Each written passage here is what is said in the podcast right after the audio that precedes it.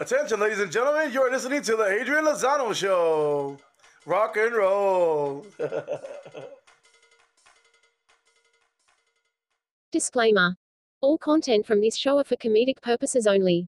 This information should not be considered complete, and should be taken with salt and pepper and cumin.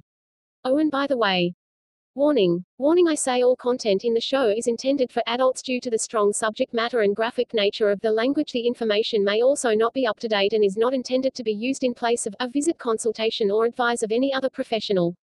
Thank you very kindly. Now let us proceed. Thank you and enjoy the Adrian Lozano show. The Adrian, Adrian. Lozano Show. That Adrian is- Lozano Show, everybody. I'm Backy, and of course, your host, Adrian Lozano. Oh, but I fumbled it when it came down to the wire. I never watched The Wire, so every time I hear, uh, Haim, Heim, Heim, Kulaman, it's just, you know, Heim, Haim, it's Haim, um, Hames, it's Hames, um, the fabric of some people. Um, when I, um, but I fumbled it when it came down to the wire.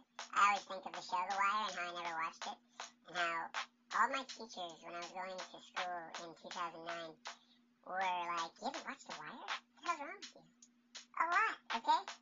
A lot. Anyway, this is Adrian Lozano, and this is gonna be a good episode. It fucking better be. oh, criminy. Um, first time listening? Where have you been? Um, and if you're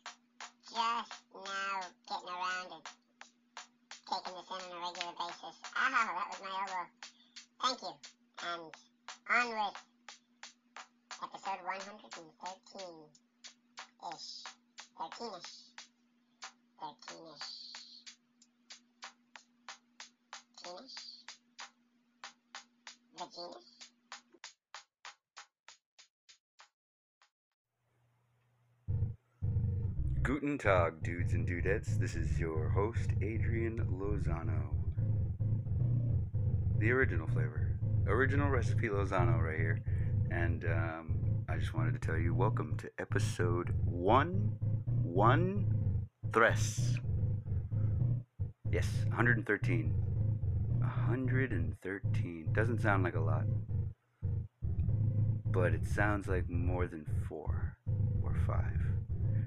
Anyway, the quality gets moderate to less than moderate to acceptable to less than acceptable. oh, fuck. If anybody's still listening, cool. If not, whatevs. Uh, I'm doing the show still. I got more news. If you like weird news, this is your place. um, and if you like weirdos, I'm your man. well, for because I'm a weirdo, not because I know a bunch of weirdos. Maybe I do. Maybe I don't. That's none of your business. But you're awesome. Thank you for listening.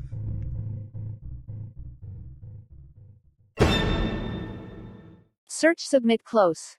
NASA is burying human remains on the moon next year. And you can still buy Grave Plot's three most dangerous WhatsApp settings that could get you hacked, scammed, or exposed. Turn these TikTok settings on now to keep predators, stalkers, and pedos away. MacBook Pro M1 2020 review. Apple's new laptop is super fast and lasts ages. Where does vanilla flavoring come from? Viral TikTok video warns of beaver bum, ingredient dozens of cursed, ancient Egyptian coffins and golden statues unearthed from City of the Dead. What will happen to Donald Trump's Twitter and Facebook when he leaves White House? Huge 50-inch 4K LG TV slashed to just 354 pounds in early Black Friday deal. Perfect for your PS5 or Xbox Series 10 update your Google Chrome right now to block out hackers. Here's how to do it Xbox Series 10 review. The future of gaming is fast, gorgeous and finally here. Menu. Hide the menu. Hide the menu. Tech science. Lunar grave NASA is burying human remains on the moon next year. And you can still buy grave plots Harry Pettit, Senior Digital Technology and Science Reporter 1239. The 18th of November 2020 updated. 1242, the 18th of November 2020.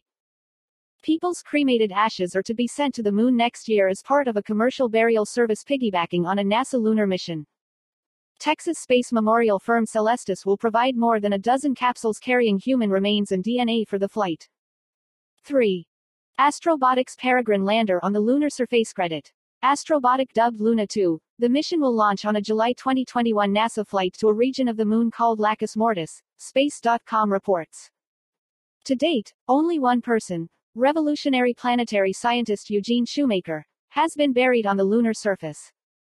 Celestis, which is based in Houston, aims to change that by regularly firing up remains to Earth's rocky neighbor. The Celestis memorial capsules will remain on the moon as a permanent tribute to the intrepid souls who never stopped reaching for the stars, the firm writes on its website. 3. The lander carrying the cremated remains of paying participants will touch down in the Lacus Mortis region of the moon, circled in red credit. NASA, Celestis. Each time you view the moon, you'll know your loved one is in a place few have ever gone. The remains of former space scientists, sci-fi authors and even a British maths teacher will be on board next year's groundbreaking flight. NASA's own Mareta West, the lunar geologist who determined the crucial site for the first landing on the moon, will have her remains scattered as part of the mission. Celestis 2021 burials will be carried to the lunar surface by a spacecraft built by private U.S. robotics outfit Astrobotic. 3. NASA planetary scientist Eugene Shoemaker is currently the only person to have been buried on the moon credit. Handout its Peregrine lander will be the, the first American spacecraft to land on the moon since Apollo. The mission, called Peregrine Mission 1, will be launched by United Launch Alliance's Vulcan Centaur rocket from Cape Canaveral, Florida. Capsules will remain on the moon as a permanent memorial, Celestis said. The remains of Shoemaker, the planetary scientist laid to rest on the Moon in 1998 were scattered in partnership with Celestis. Next year's mission will mark only the company's second memorial flight, more than 22 years on from its first. It's a futuristic way to honor the dead and a result of space travel becoming more commonplace. Astrobotic was selected in 2019 by NASA for a $79.5 million contract to deliver payloads to the Moon. As well as Celestis capsules, the Pittsburgh-based company will use its lander to drop off scientific and technology demonstration equipment. NASA's Artemis lunar mission. Key facts NASA's Artemis lunar mission. Key facts NASA has pledged to land man on the moon in 2024. The mission, dubbed Artemis, will mark the first time astronauts have set foot on the lunar surface since 1972. A giant NASA rocket dubbed the Space Launch System will carry astronauts beyond Earth's atmosphere once at the moon, Two astronauts will descend to the surface from an orbiting craft called the Lunar Gateway. NASA has pledged that one of the landing crew will be female, marking the first time a woman has set foot on the moon. The pair would land on the lunar south pole, where vast reserves of frozen water could be tapped for future explorers. The landing system that brought the Astronauts to the surface will then blast back to the orbiting Gateway satellite. They will board an Orion capsule for the 250,000 mile trip back to Earth. NASA has a mountain of technical challenges to overcome before Artemis gets the green light. It's still not clear if everything will be ready in time for the ambitious 2024 launch date. NASA boss Jim Bridenstine has said the moon will serve as a critical training ground for Mars expeditions. Perhaps in the 2030s, it's not the only form of space burial available to punters with cash to burn. Aura Flights, a company based in Sheffield, UK, uses weather balloons to scatter people's ashes 20 miles above Earth's surface. In 2018, U.S. company Elysium Flights launched a gram each of 100 people's ashes beyond orbit on a SpaceX rocket. After the capsule was ejected, families and friends could track the remains until they eventually burned up in the atmosphere. 0 NASA and SpaceX celebrate a successful launch of the Falcon 9 rocket most read in Science. What the truck pickup truck-sized asteroid came less than 250 miles from hitting Earth. Horoscope You've been reading the wrong horoscope for years because the stars have moved. Title Terror Sea Level. Doomsday. Simulator reveals whether your home would be wiped out. Dead spooky ancient Egyptian coffins and golden statues unearthed from City of the Dead. E.T. Phone Home. The mysteries we need to solve to prove the existence of aliens one third. In other news, SpaceX this week launched four NASA astronauts to the International Space Station in a historic mission for space travel. A truck-sized asteroid came within 250 miles of Earth on Friday the 13th of November. And, Venus and the crescent moon will come together as part of a bright celestial event this evening. What do you think of NASA's moon plans? Let us know in the comments. We pay for your stories. Do you have a story for the Sun Online Tech and Science team? Email us at tech at the sun.co.uk. Click to share on Twitter, opens in new window. Click to share on Facebook, opens in new window. Click to share on WhatsApp, opens in new window, 2 comments. Topics NASA. Promoted stories. Newly discovered photos reveal a Marilyn Monroe you didn't know maternity week. Many Android owners don't know this. Do this today. Security Savers Online. Man who called 2016 election makes new prediction better leaf. News. If you have one of these coins lying around, you just got rich definition. Gallery, these on-screen kissing scenes were never scripted daily for est. Photos, husband introduces wife to the wild gorilla he raised, but a minute later this happened definition. More from the sun. Safe space turn these TikTok settings on now to keep predators, stalkers and pedos away. Big Mac MacBook Pro M1 2020 review. Apple's new laptop is super fast and lasts ages. Switch it up Nintendo Switch slashed to only £239 in early Black Friday deal. Turn them off 3 most dangerous WhatsApp settings that could get you hacked or scammed. No amigo I video called my girlfriend in Mexico and her ex was on the bed clearly aroused. Flatmate farce My male flatmate is so controlling and he's only my age. What can I do? Comments are subject to our community guidelines, which can be viewed here. Loading comments. Promoted stories.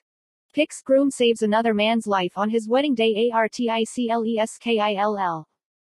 Pix the deepest hole on Earth was permanently sealed after finding mysterious fossil maternity week.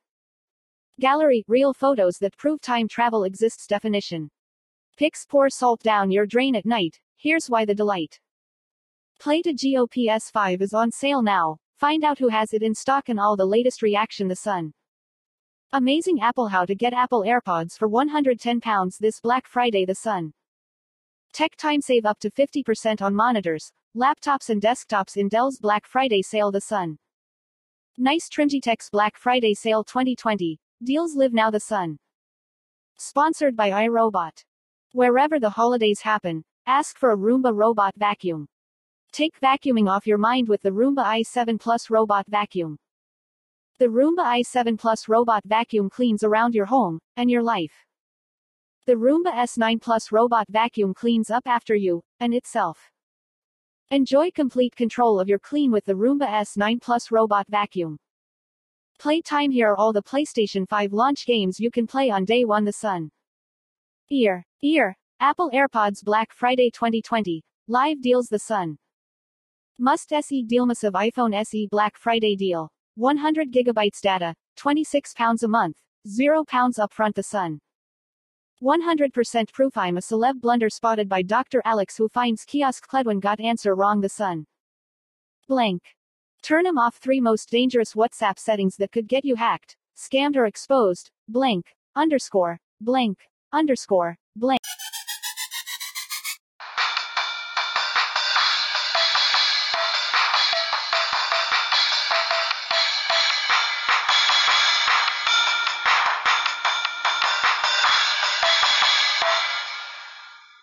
New System of a Down, Protect the Land, and Genocidal Humanoids, Rolling Stone. It took a war for System of a Down to record new music. After seeing the country of Azerbaijan start a conflict with Armenia in September, the musicians, who are all of Armenian descent, rushed into the studio to record two new songs, Protect the Land, and Genocidal Humanoids, to draw attention to the crisis in their ancestral homeland. The band will donate proceeds from the songs, which come out Friday, to aid Armenians, and it is soliciting fans to donate to the Armenia Fund, which provides humanitarian relief to the region. Both songs are available on the group's Bandcamp page. 15 years have passed since the Grammy winning alt metal group released their last record, Hypnotize. When it came out, it was an instant hit, the second of two System albums to debut at number one in 2005. But despite their success, they have not been able to agree on a path forward ever since. Their singer, Serj Tankian, had asked for a more democratic songwriting process. Guitarist vocalist Daron Malakian wrote nearly everything, but they couldn't reach a meeting of the minds. They have since toured together and remained friends, but internally, the struggle for creative control has seemed insurmountable. Related System of a Down's John Dolmayan taps Tom Morello for cover of Radiohead's Street Spirit. Tom Morello, Serj Tankian honor Chris Cornell on stage with Audioslaves, like a stone. Related. 40 great LGBTQ TV shows to stream now. Bruce Springsteen on Making, Born to Run, We Went to Extremes. The band decided to put its differences aside last month after war broke out in Nagorno-Karabakh, a mostly ethnic Armenian region of Azerbaijan that Armenians call Artsakh. It covers about 1,700 square miles of mountainous terrain, and it has had a long, bloody history that has scarred the people who live there.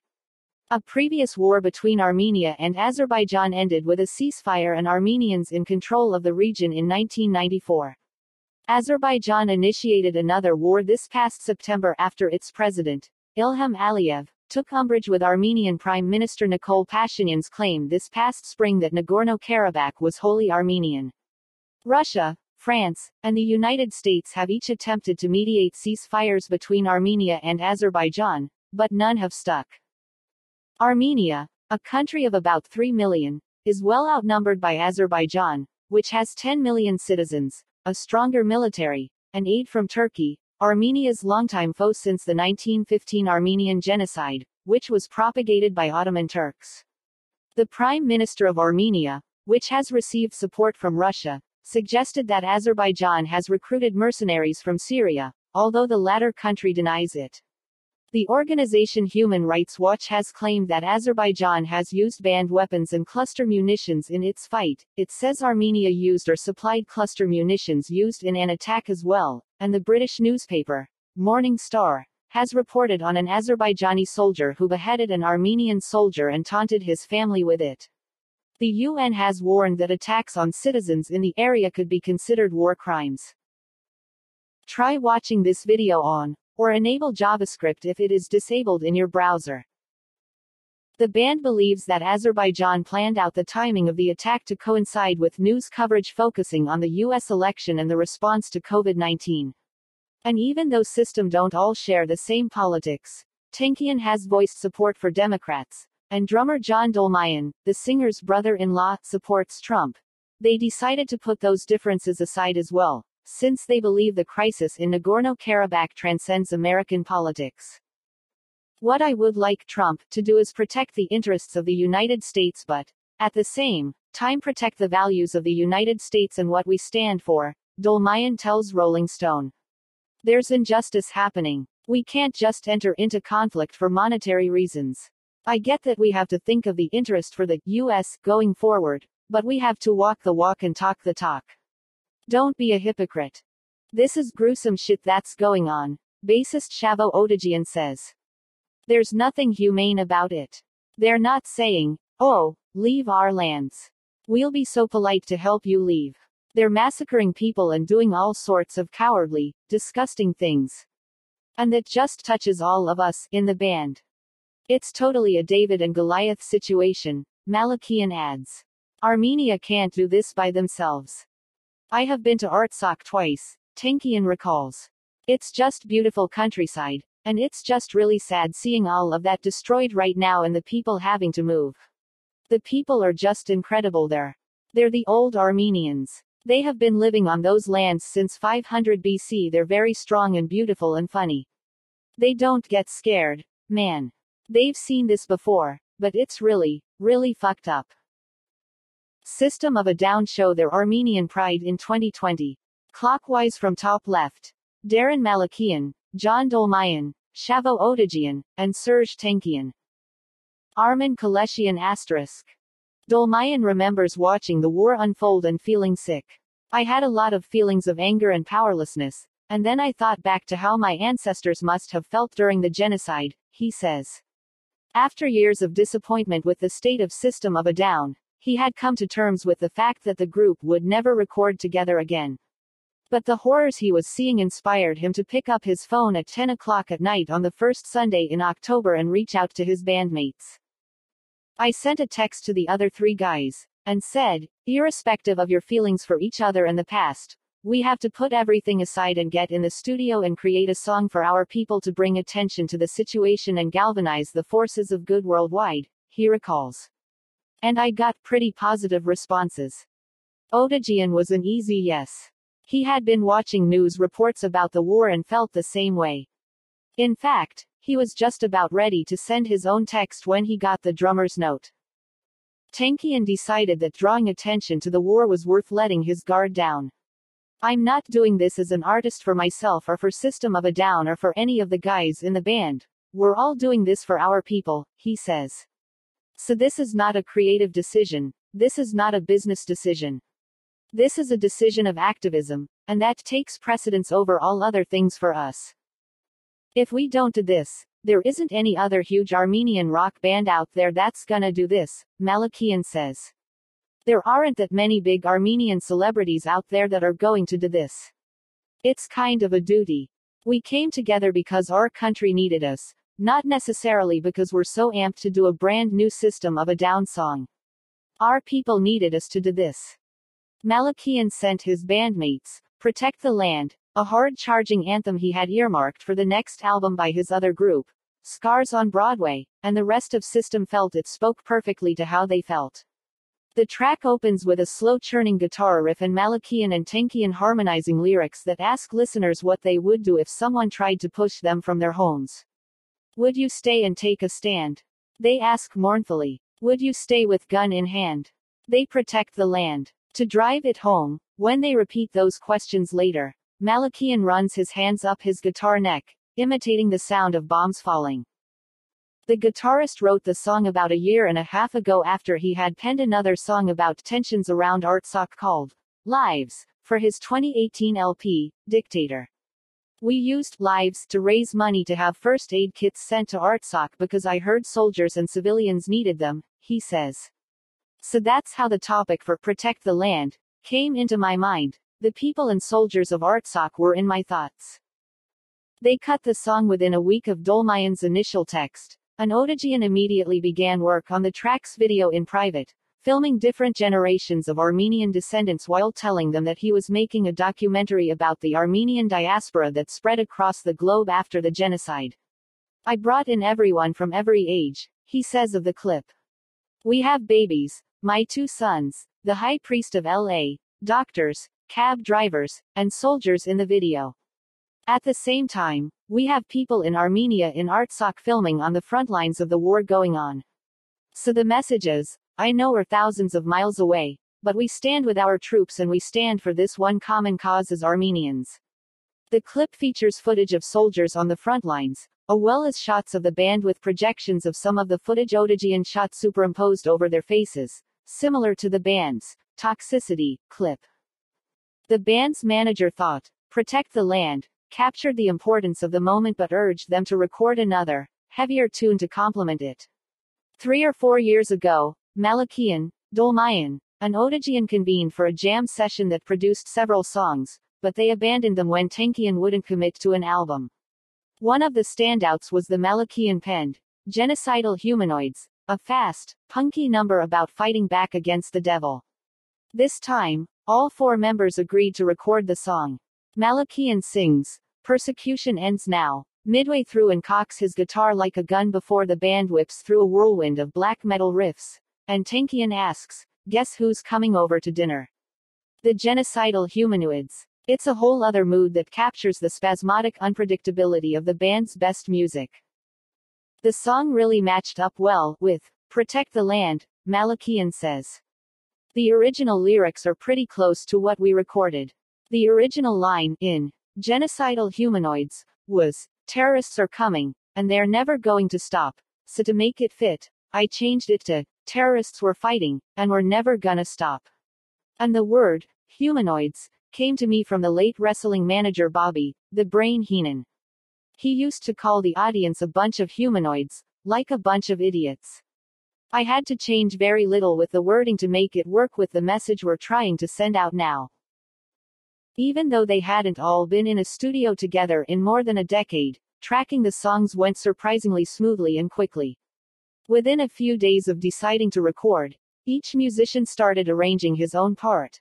Tankian developed his harmonies for Protect the Land, while still in New Zealand, where he lives part time, and the singer flew to Los Angeles on October 11 to join everyone in the studio. They finished tracking the cuts that week. This was something that was bigger than any issue we've ever had with system, Odadjian says. We had to put everything away and say, we've got to get together because, when we speak after 15 years, people will listen. People will be like, whoa, these guys came back. For what? Each of the band members expressed fears that Azerbaijanis, who are predominantly Muslim, view the war against Armenia, a Christian nation, as a holy war and that the conflict could escalate into another genocide. By bringing attention to the war, they hope their fans will contact their representatives in government and ask them to intervene. Make your voice heard and talk about this injustice and say you'd like to see Turkey and Azerbaijan sanctioned, Tankian says. You'd like to see the perpetrators punished. It doesn't take money or military to do that. It just takes economic pressure on those countries to back off because they're the aggressors. System of a Down also hope to aid humanitarian efforts in Armenia and Nagorno-Karabakh. We've been doing this as a global diaspora and Armenian community, but we need the help because our adversaries have oil and natural gas and they've been spending billions of dollars on their military, the singer says. We need financial help to take care of our people that are in bomb shelters in Artsakh and families whose children are not in school. And there's an incredible spike in COVID 19 cases in Armenia, which is very dangerous and scary. So it's a really horrible humanitarian catastrophe that needs to be addressed. Although Dolmayan is excited that he got his band back together for the cause, he says fans should not expect more music or a new album. If it was up to me, we'd have a new album every three years, he says. But things aren't up to me. I'm at the mercy of my team, and although I fought for it for many years with band members, I've accepted that it is what it is. We do have five albums and, now, two songs. We've accomplished a lot in our careers. If it ends at that, so be it. Tankian, who has shelved a solo EP, Elasticity, that he had planned to release this fall, has no plans to work on new music with System or anyone else until the conflict is resolved. I can't think of anything else right now. Not my own music. Not System's music, he says. I'm focused on what's going on with the war and praying for a ceasefire so there can be negotiations. I'm just focused on this because it's a life and death situation. But some of his bandmates are more hopeful that system will resume at some point in the future. I'm proud that we did this, Odadjian says. I wish we could get in and do more. Maybe this could lead to that, maybe it can't. I've always been optimistic, though. I never say never, Malakian says. I didn't expect this. I was ready to put out my next Scars record. This kind of happened out of the blue, so who knows? If we don't record again, then I'll just keep doing what I do and everyone else will keep doing what they do. But it was nice to do this. He's mostly happy the band members could move past their issues long enough for the good of their ancestral homeland. I'm not a soldier, but I feel like I'm a part of this, he says. The way I'm going to contribute is through my songs.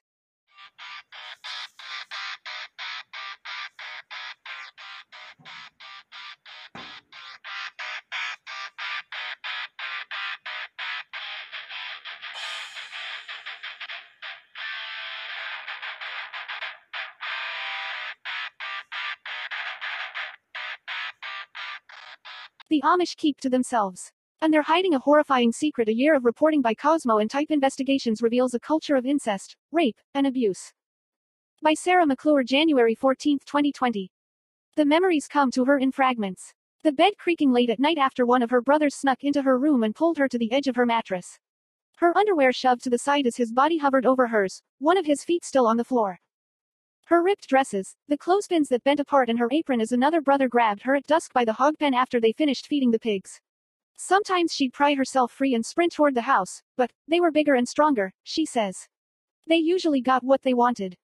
Property of Sarah McClure. Continue reading below. As a child, Sadie Asterisk was carefully shielded from outside influences, never allowed to watch TV or listen to pop music or get her learner's permit. Instead, she attended a one room Amish schoolhouse and rode a horse and buggy to church. A life designed to be humble and disciplined and godly. Amy Sancetta. By age 9, she says, she'd been raped by one of her older brothers. By 12, she'd been abused by her father, Abner Asterisk, a chiropractor who penetrated her with his fingers on the same table where he saw patients. telling her he was flipping her uterus to ensure her fertility. By 14, she says, three more brothers had raped her and she was being attacked in the hayloft or in her own bed multiple times a week. She would roll over afterward, ashamed and confused. The sisters who shared Sadie's room, and even her bed, never woke up, or if they did, never said anything, although some later confided that they were being raped too. Property of Sarah McClure. Continue reading below. Sadie's small world was built around adherence to rules, and keeping quiet was one of them. There was no love or support, she says. We didn't feel that we had anywhere to go to say anything. So she didn't. Even on the day the police showed up on her doorstep to question then 12 year old Sadie's father about his alleged abuse of his daughters. Even on the day when, almost two years later, Abner was sentenced by a circuit court judge to just five years probation. And even on the day when, at 14, she says she was cornered in the pantry by one of her brothers and raped on the sink, and then felt a gush and saw blood running down her leg, and cleaned up alone while he walked away, and gingerly placed her underwear in a bucket of cold water before going back to her chores. A friend helped her realize years later, while being raped, she had probably suffered a miscarriage. Property of Sarah McClure. Continue reading below. Dan Collister, Shutterstock. It wasn't until now that Sadie decided to speak up, to reveal the darkness beneath the bucolic surface of her childhood. She's tired of keeping quiet. Over the past year, I've interviewed nearly three dozen Amish people, in addition to law enforcement, judges, attorneys, outreach workers, and scholars. I've learned that sexual abuse in their communities is an open secret spanning generations. Victims told me stories of inappropriate touching, groping, fondling, exposure to genitals, digital penetration, coerced oral sex, anal sex, and rape, all at the hands of their own family members, neighbors, and church leaders. Property of Sarah McClure. Continue reading below. The Amish, who number roughly 342,000 in North America, are dispersed across rural areas of states like Pennsylvania, Ohio, Indiana, Kentucky, New York, Michigan, and Wisconsin, according to the Young Center for Anabaptist and Pietist Studies at Elizabethtown College, a leading authority on Amish life. Because of their high birth rate, and because few members ever leave, they're one of the fastest growing religious groups in America. Lacking one centralized leader, they live in local congregations or, church districts, each made up of 20 to 40 families. But the stories I heard were not confined to any one place. In my reporting, I identified 52 official cases of Amish child sexual assault in seven states over the past two decades. Chillingly, this number doesn't begin to capture the full picture. Virtually every Amish victim I spoke to, mostly women but also several men, told me they were dissuaded by their family or church leaders from reporting their abuse to police or had been conditioned not to seek outside help. As Sadie put it, she knew she'd just be mocked or blamed. Some victims said they were intimidated and threatened with excommunication. Their stories describe a widespread, decentralized cover up of child sexual abuse by Amish clergy. Property of Sarah McClure. Continue reading below. We're told that it's not Christ like to report, explains Esther Asterisk, an Amish woman who says she was abused by her brother and a neighbor boy at age 9. It's so ingrained. There are so many people who go to church and just endure. And yet, as hashtag MeToo has rocked mainstream culture, Amish women have instigated their own female driven movement. It's much slower and less highly visible, says Linda Crockett, founder and director of Safe Communities, an organization that works to prevent child sexual abuse. But I have seen a real uptick over the past 10 years in Amish women coming forward. They hear about each other, not on Twitter or Facebook, but there's a strong communication system within these communities. They draw courage and strength from each other. I get phone calls now. There's a bunch of Amish who have my cell phone number, and they use it. The men call on behalf of the women, says Judge Craig Stedman, former district attorney of Lancaster County, Pennsylvania, home to nearly 40,000 Amish, who has served on a task force that connects the Amish to law enforcement and social services. Although most don't have cell phones, the Amish might use pay phones or call from English neighbors' homes. Property of Sarah McClure. Continue reading below. Some victims, like Sadie, have long since left the church and the Amish way of life, but others, including Esther, are still on the inside, sending out an alarm to the world they've been taught to reject. They want to talk, explains Crockett, so they're turning outside. Alamy. There's no one reason for the sexual abuse crisis in Amish country. Instead, there's a perfect storm of factors a patriarchal and isolated lifestyle in which victims have little exposure to police, coaches, or anyone else who might help them. An education system that ends at 8th grade and fails to teach children about sex or their bodies. A culture of victim shaming and blaming. Little access to the technology that enables communication or broader social awareness. And a religion that prioritizes repentance and forgiveness over actual punishment or rehabilitation. Amish leaders also tend to be wary of law enforcement, preferring to handle disputes on their own. Property of Sarah McClure. Continue reading below. As a child, Sadie was up before dawn every morning to milk her family's cows, wearing a pleated head covering and long dress, her shoes and socks a dull black, as her local church rules, or warning, required. If you didn't work as hard as you possibly could, you were considered lazy, she says. She never turned on a light switch or shopped for clothes in a store. She didn't speak English at home, just Pennsylvania Dutch, the only language she knew until first grade.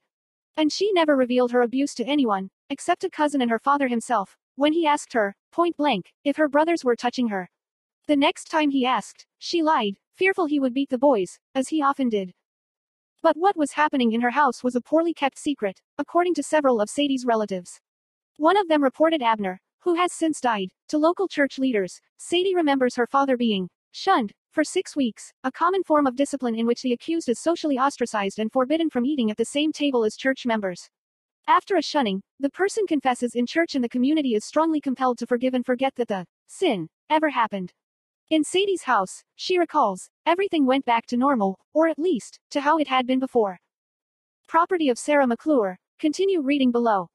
When the police and social workers later showed up on her doorstep, most likely after being tipped off by a local non-Amish person, Abner told authorities that things which we were speaking about had been brought up and dealt with in the church, according to a police detective's notes. He also silenced his daughters. You say nothing, Sadie and another relative remember him demanding.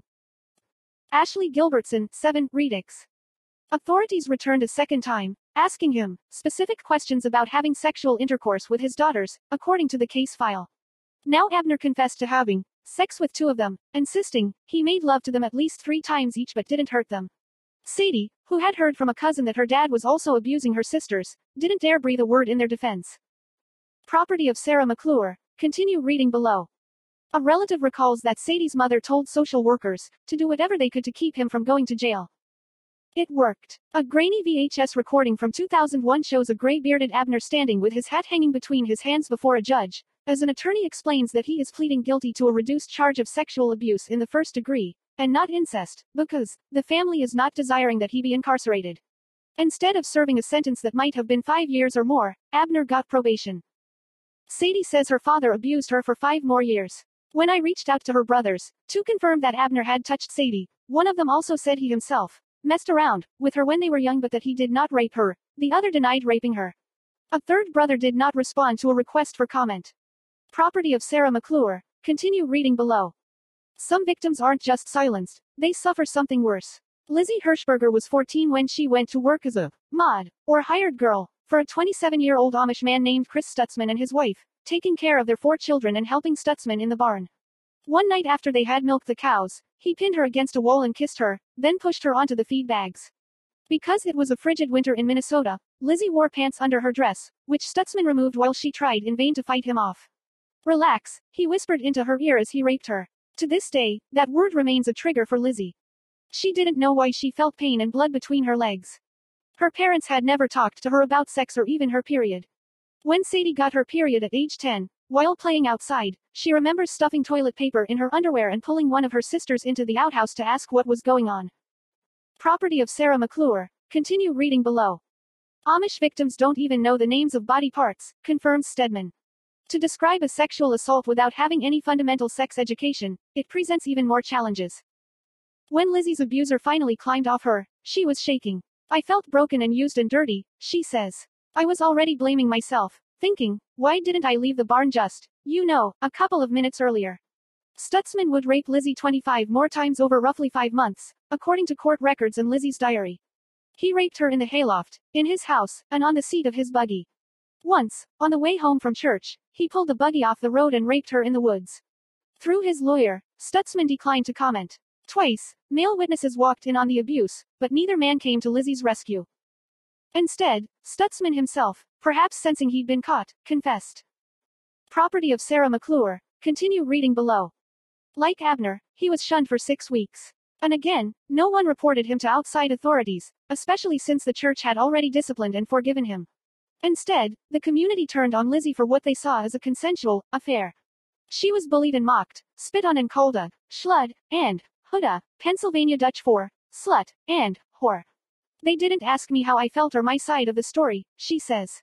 Instead, the community gossiped that she had mental issues. It's common for Amish victims to be viewed by the community as just as guilty as the abuser, as consenting partners committing adultery, even if they're children. Victims are expected to share responsibility and, after the church has punished their abuser, to quickly forgive. If they fail to do so, they're the problem. When the rare case does end up in court, the Amish overwhelmingly support the abusers, who tend to appear with nearly their entire congregations behind them, survivors and law enforcement sources say. This can compound the trauma of speaking out. We've had cases where there'll be 50 Amish people standing up for the offender and no one speaks for the victim, says Stedman. Property of Sarah McClure. Continue reading below. In one 2010 case, young female victims were pressured to forgive their father and brother for abusing them, with one writing a pleading letter to the court Hello, sir. I'm Melvin's sister. Please have mercy. Melvin has made a big change to let go of his committed crime in the last year. I'd like to have our family together. Recalls former President Judge Dennis Reinaker, who has presided over 30 plus Amish sexual assault cases in Lancaster County. In this case, the victims agreed to cooperate only in exchange for their abusers receiving no jail time. The deal likely helped save the defendants from what could have been 25 to 30 year prison sentences, says Reinaker. Things got stranger for Lizzie. She remembers her mother telling her that she was being taken to a chiropractic clinic in neighboring South Dakota, and then boarding a bus full of Amish adults for the 300 mile drive to a facility where, for a week, they watched me all the time, she says. She received daily deep tissue massages to work through my emotional stuff, she was told. Property of Sarah McClure. Continue reading below. Lizzie's is not the only account of an Amish victim being taken to an alleged mental health facility staffed by Amish or Mennonites, a similar, although typically less strict, group that provides Bible based counseling, and, in many cases, is not state licensed. Several years ago, Esther was sent to a facility for counseling after she tried to seek help for another Amish woman who was being sexually assaulted. When she protested, church leaders threatened to excommunicate her permanently. No one would tell her why she was there. Instead, she was pressured to sign papers that would allow staff to communicate directly with her ministers. She says she eventually gave in and signed. From the first evening, they wanted to put me on medication, she recalls. She said no, since, a lot of these people who get stuck in these facilities come home drugged and no longer have a life. They're zombies. She's aware of about 30 other Amish sexual assault victims, including two of her sisters, who have been sent away to such facilities. Property of Sarah McClure. Continue reading below.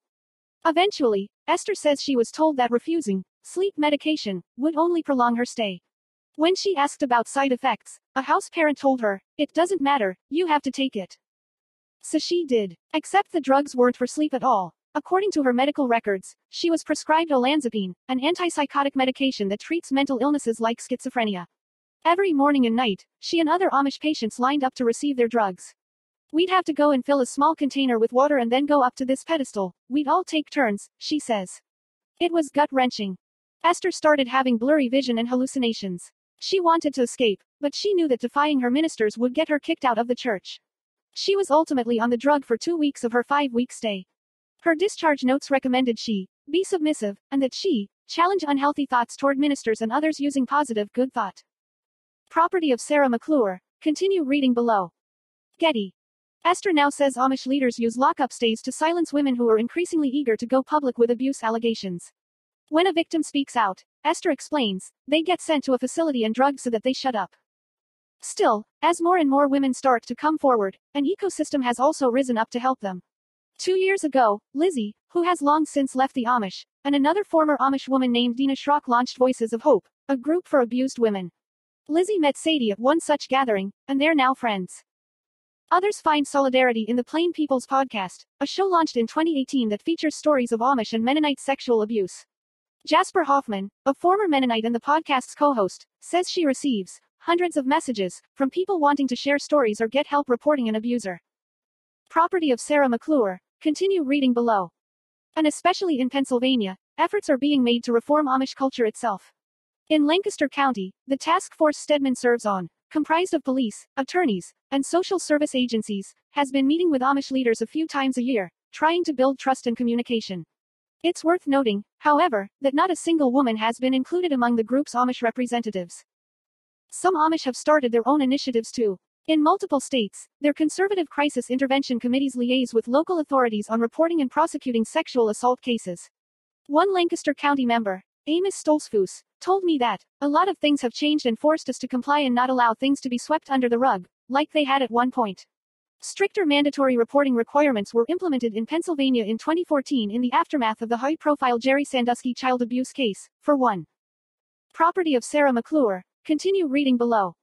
Now, Stoltzfus says, the Lancaster County Amish, at least, aren't interested in hiding things, and have adapted and recognized that we need to change with some of the education that we give to the parents and the children. He says they've also tried to understand the lasting trauma that can make quick forgiveness difficult for victims. Our community does really care, it just takes time. Ashley Gilbertson, 7, Redux. In the summer of 2018, Lizzie sought her own justice by reporting her rapes to police, something she never felt she could do before. To her surprise, charges were brought against Stutzman, who was by then a deacon in the church. He pleaded guilty to third degree criminal sexual conduct, and at his sentencing hearing, the room was filled with his Amish supporters. But Lizzie was also surrounded by supporters, including Sadie, who had driven two hours to be there. Stutzman was ultimately sentenced to 45 days in jail and 10 years probation, based on guidelines in place in 1988, the year before the assaults. Property of Sarah McClure. Continue reading below. As for Sadie, she's now a 32 year old mother of five living in the Midwest. In 2013, she and her husband finally left the Amish church. For now, she's focused on healing, not pressing charges. She still speaks with her brothers, one of whom has apologized, many times, she says. She knows it sounds weird, but she even visits them occasionally. Sadie has tried to work through her trauma in couples therapy with her husband. And she'd still like to get her own Christian therapist. She's pretty sure she'll never completely trust any man around her kids. There's been plenty of anger to deal with. She used to fly off the handle, she says. But now, it feels good to finally be letting it all out. Asterisk name has been changed. These photos are used for illustrative purposes only. Additional research by Darya Marchenkova and Hannah Beckler. Additional support provided by investigative reporters and editors. Type Investigations is an award winning nonprofit newsroom that works with independent reporters to investigate topics ranging from gender issues to criminal justice to human rights. Sarah McClure. Sarah McClure is an investigative journalist and documentary filmmaker in Los Angeles. This content is created and maintained by a third party, and imported onto this page to help users provide their email addresses. You may be able to find more information about this and similar content at piano.io more from Long reads. This is how women want to fix the police problem. These women rode 2,700 miles for civil rights property of Sarah McClure. Continue reading below. How breast implants are making women sick. It's Letitia James versus the world. The hash Cabo 211 share their side of the story. How to put your life back together. The G spot doesn't exist. When you can't escape your abuser. The K pop cover up. Health report. The endo cure that isn't coming. Long reads. Cosmo Unlocked. Exclusive stories just for you. Lifestyle. How to keep a secret. Till. The secret ingredient that makes your yogurt pink is creepy crawly gross. Country music's biggest stars read mean tweets. Rutgers keeps on new athletic director, despite abuse allegations. The secret life of marrieds, a couple that keeps their sex life exciting. 5 secrets to keep from him. Subscribe about use Instagram advertise online media kit customer service work for Cosmo YouTube other Hearst subscriptions give your BFF the Mag Digital Editions newsletter giveaways. A part of Hearst Digital Media. Cosmopolitan participates in various affiliate marketing programs, which means we may get paid commissions on editorially chosen products purchased through our links to retailer sites. Copyright 2020 Hearst Magazine Media, Inc. All rights reserved. Privacy Notice. Notice at Collection Your California privacy rights. Interest based ads. Terms of use. Site map. Do not sell my personal information.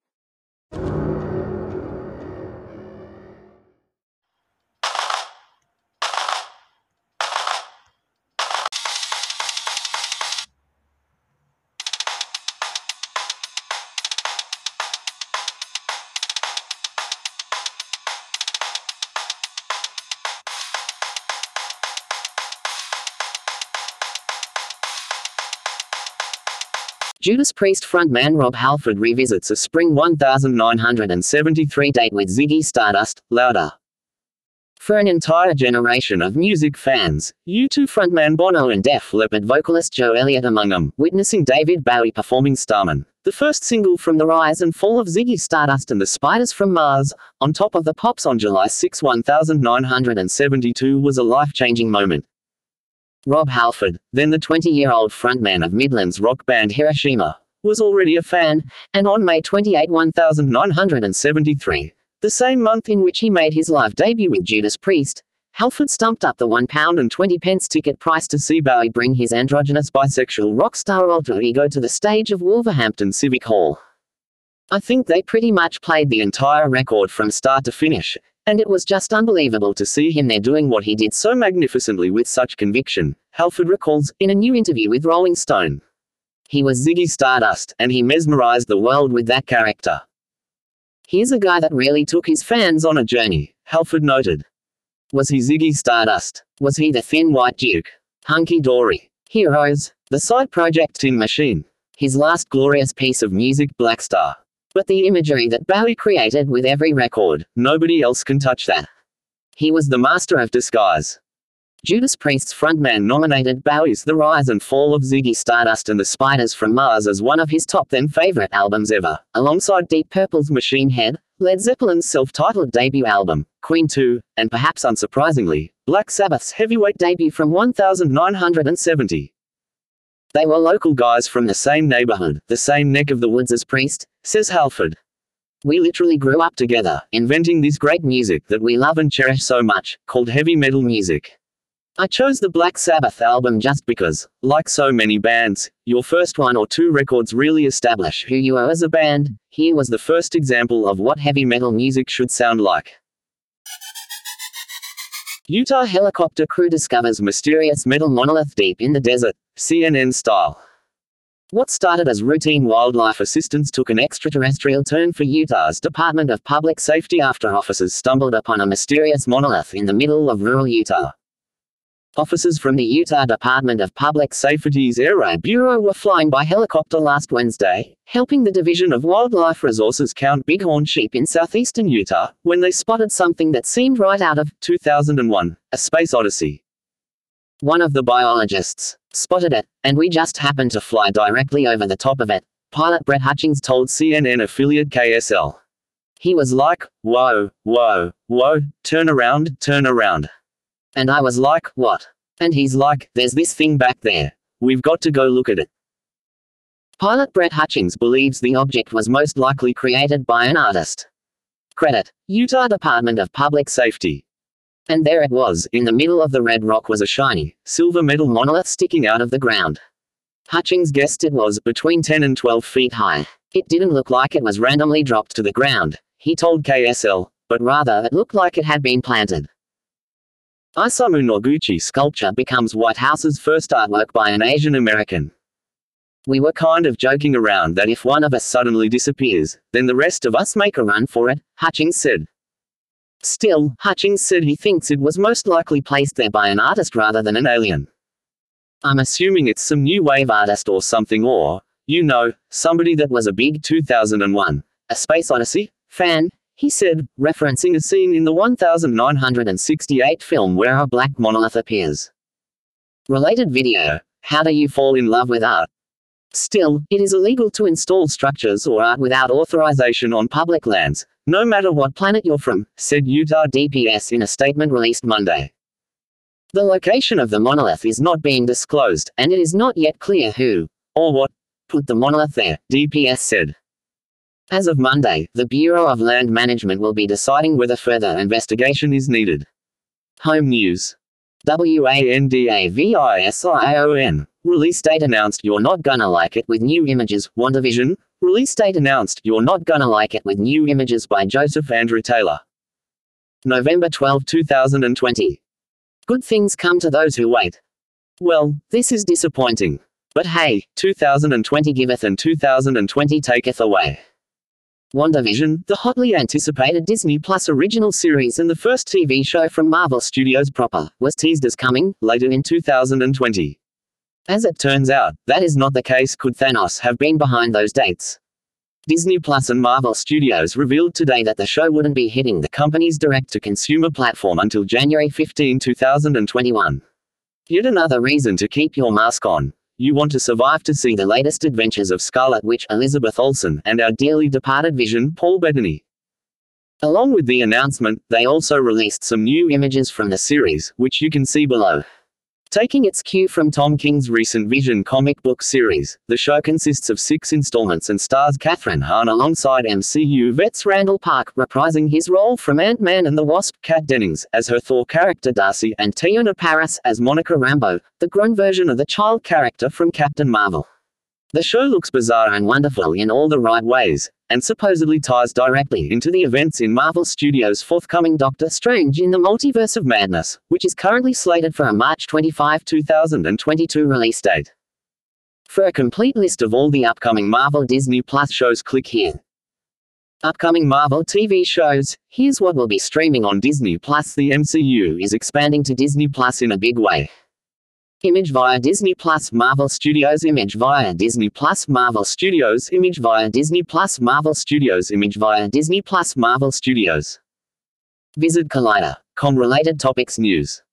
TV Paul Bettany. Kat Dennings. Kathryn Hahn. Marvel Studios. Elizabeth Olsen. Captain Marvel. Disney Plus.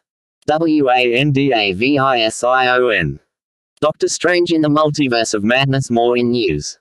Watch. First look at Clifford the Big Red Dog. Movie reveals, well, a big red dog, It's a Wonderful Life, is way, way darker than you remember Shawn Levy on Why You'll Fall in Love with Dash and Lily, and Stranger Things 4, Status.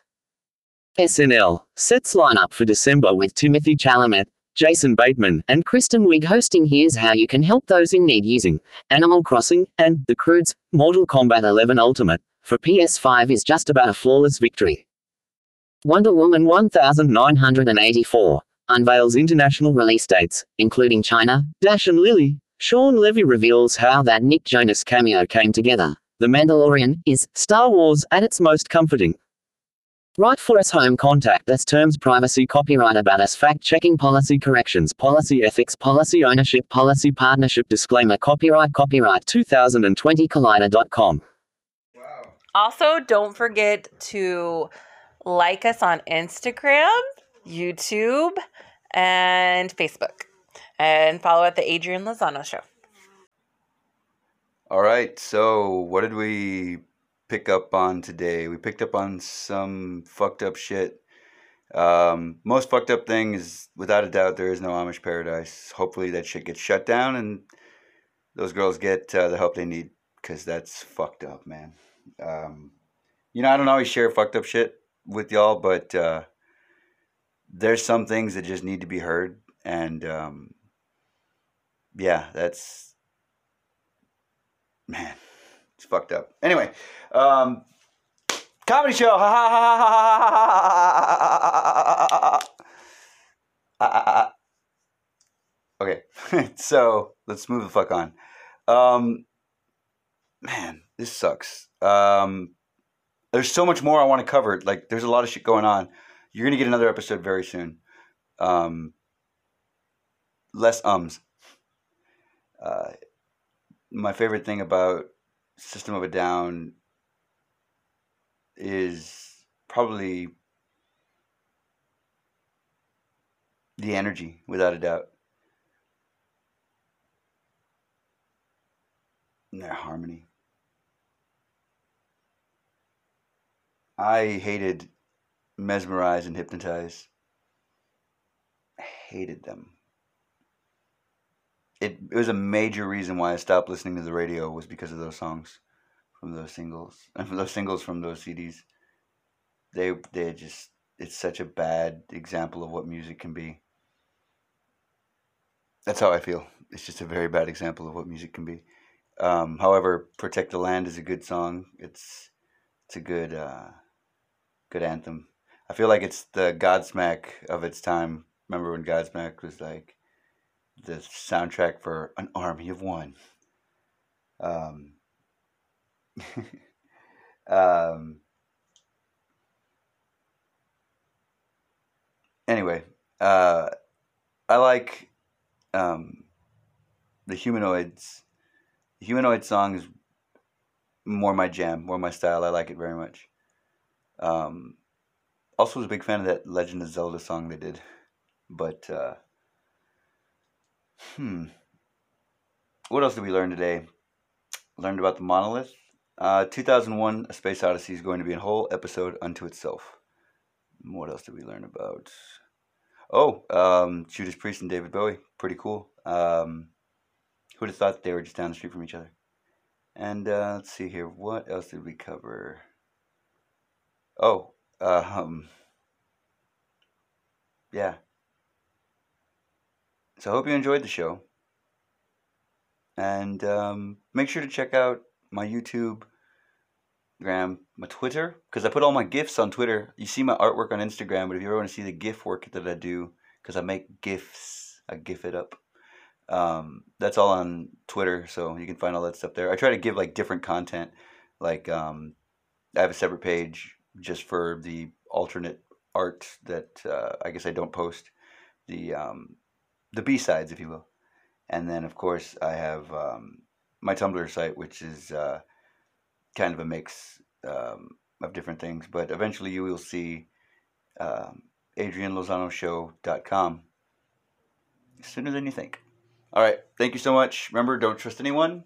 Look out for snipers and do your best to have a good time. You have been listening to the Adrian Lozano Show. I wanted to ask you something a few days ago, but I just didn't. Not even an option. Damn it! It's Not even an option, sir. Looking pretty good. I'll take it. I'll take it all day long. And taking a live look outside 37 at Carolina.